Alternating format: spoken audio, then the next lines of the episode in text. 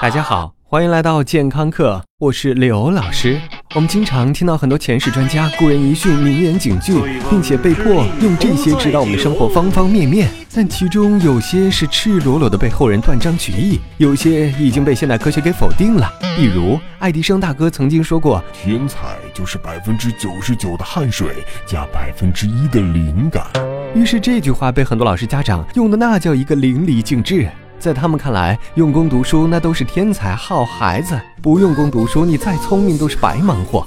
但实际上，这句名言后面还有一句：但那百分之一的灵感是最重要的，甚至比百分之九十九的汗水都重要。用现在的话说，爱迪生就是赤裸裸的炫耀。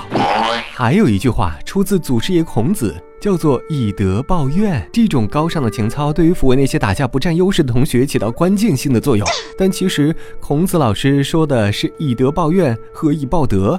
以直报怨，以德报德。排山倒海啊！哎，我们就是这么容易被有心人忽悠。其实还有一句话，我们也听了不下百遍，那就是少吃多运动。怎么样，熟悉吧？这一条减肥的黄金法则不仅医生用。老爸老妈和天生皮包骨的同学们也都是这么告诉你的。今天我们就来针对这个已经被推翻但仍然刻在我们脑海里的金句做全面的分析。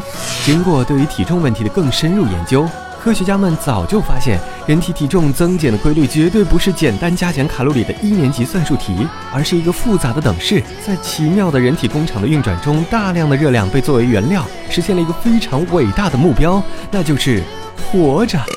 没错，我们活着已经够费劲儿了，怎么可能还有时间考虑体重的问题？这样看来，我们的体重和很多人的肥胖问题完全都是不可控的。我们无法像控制油价一样控制我们的体重，而我们能做到的只有改善它。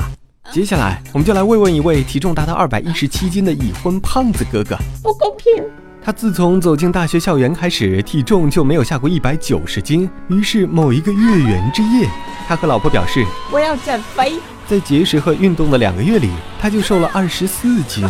对此，胖子哥哥表示非常开心，并继续自己看起来已经很成功的大计。但后来，他却发现自己减重的速度越来越慢，直到某一天，又节食又运动的，他竟然重了几斤。可是，这是为什么呢？呵呵，很简单，因为他相信了那些简单的、不靠谱的、单纯加减卡路里的计算方式。当他迅速甩掉二十四斤肥肉之后，机智异常的身体开始调整新陈代谢的节奏，放缓代谢的步伐，来跟上这位胖哥哥焕发了又一春的新 body。往往很多减肥人群的步伐就在这一步被彻底封杀，意念崩溃，失望至极。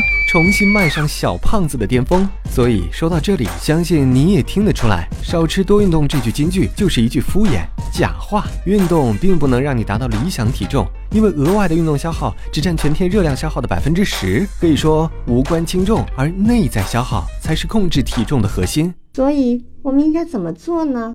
一详细的计算自己的体脂率，也就是 BMI 指数，了解每天内在热量消耗的数值。二，每次制定减肥餐计划中减掉的热量不要超过百分之二十。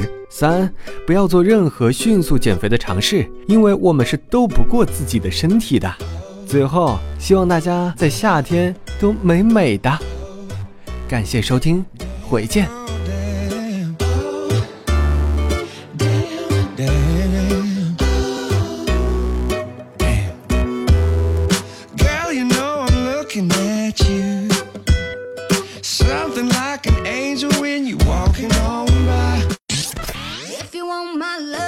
刘老师又回来了。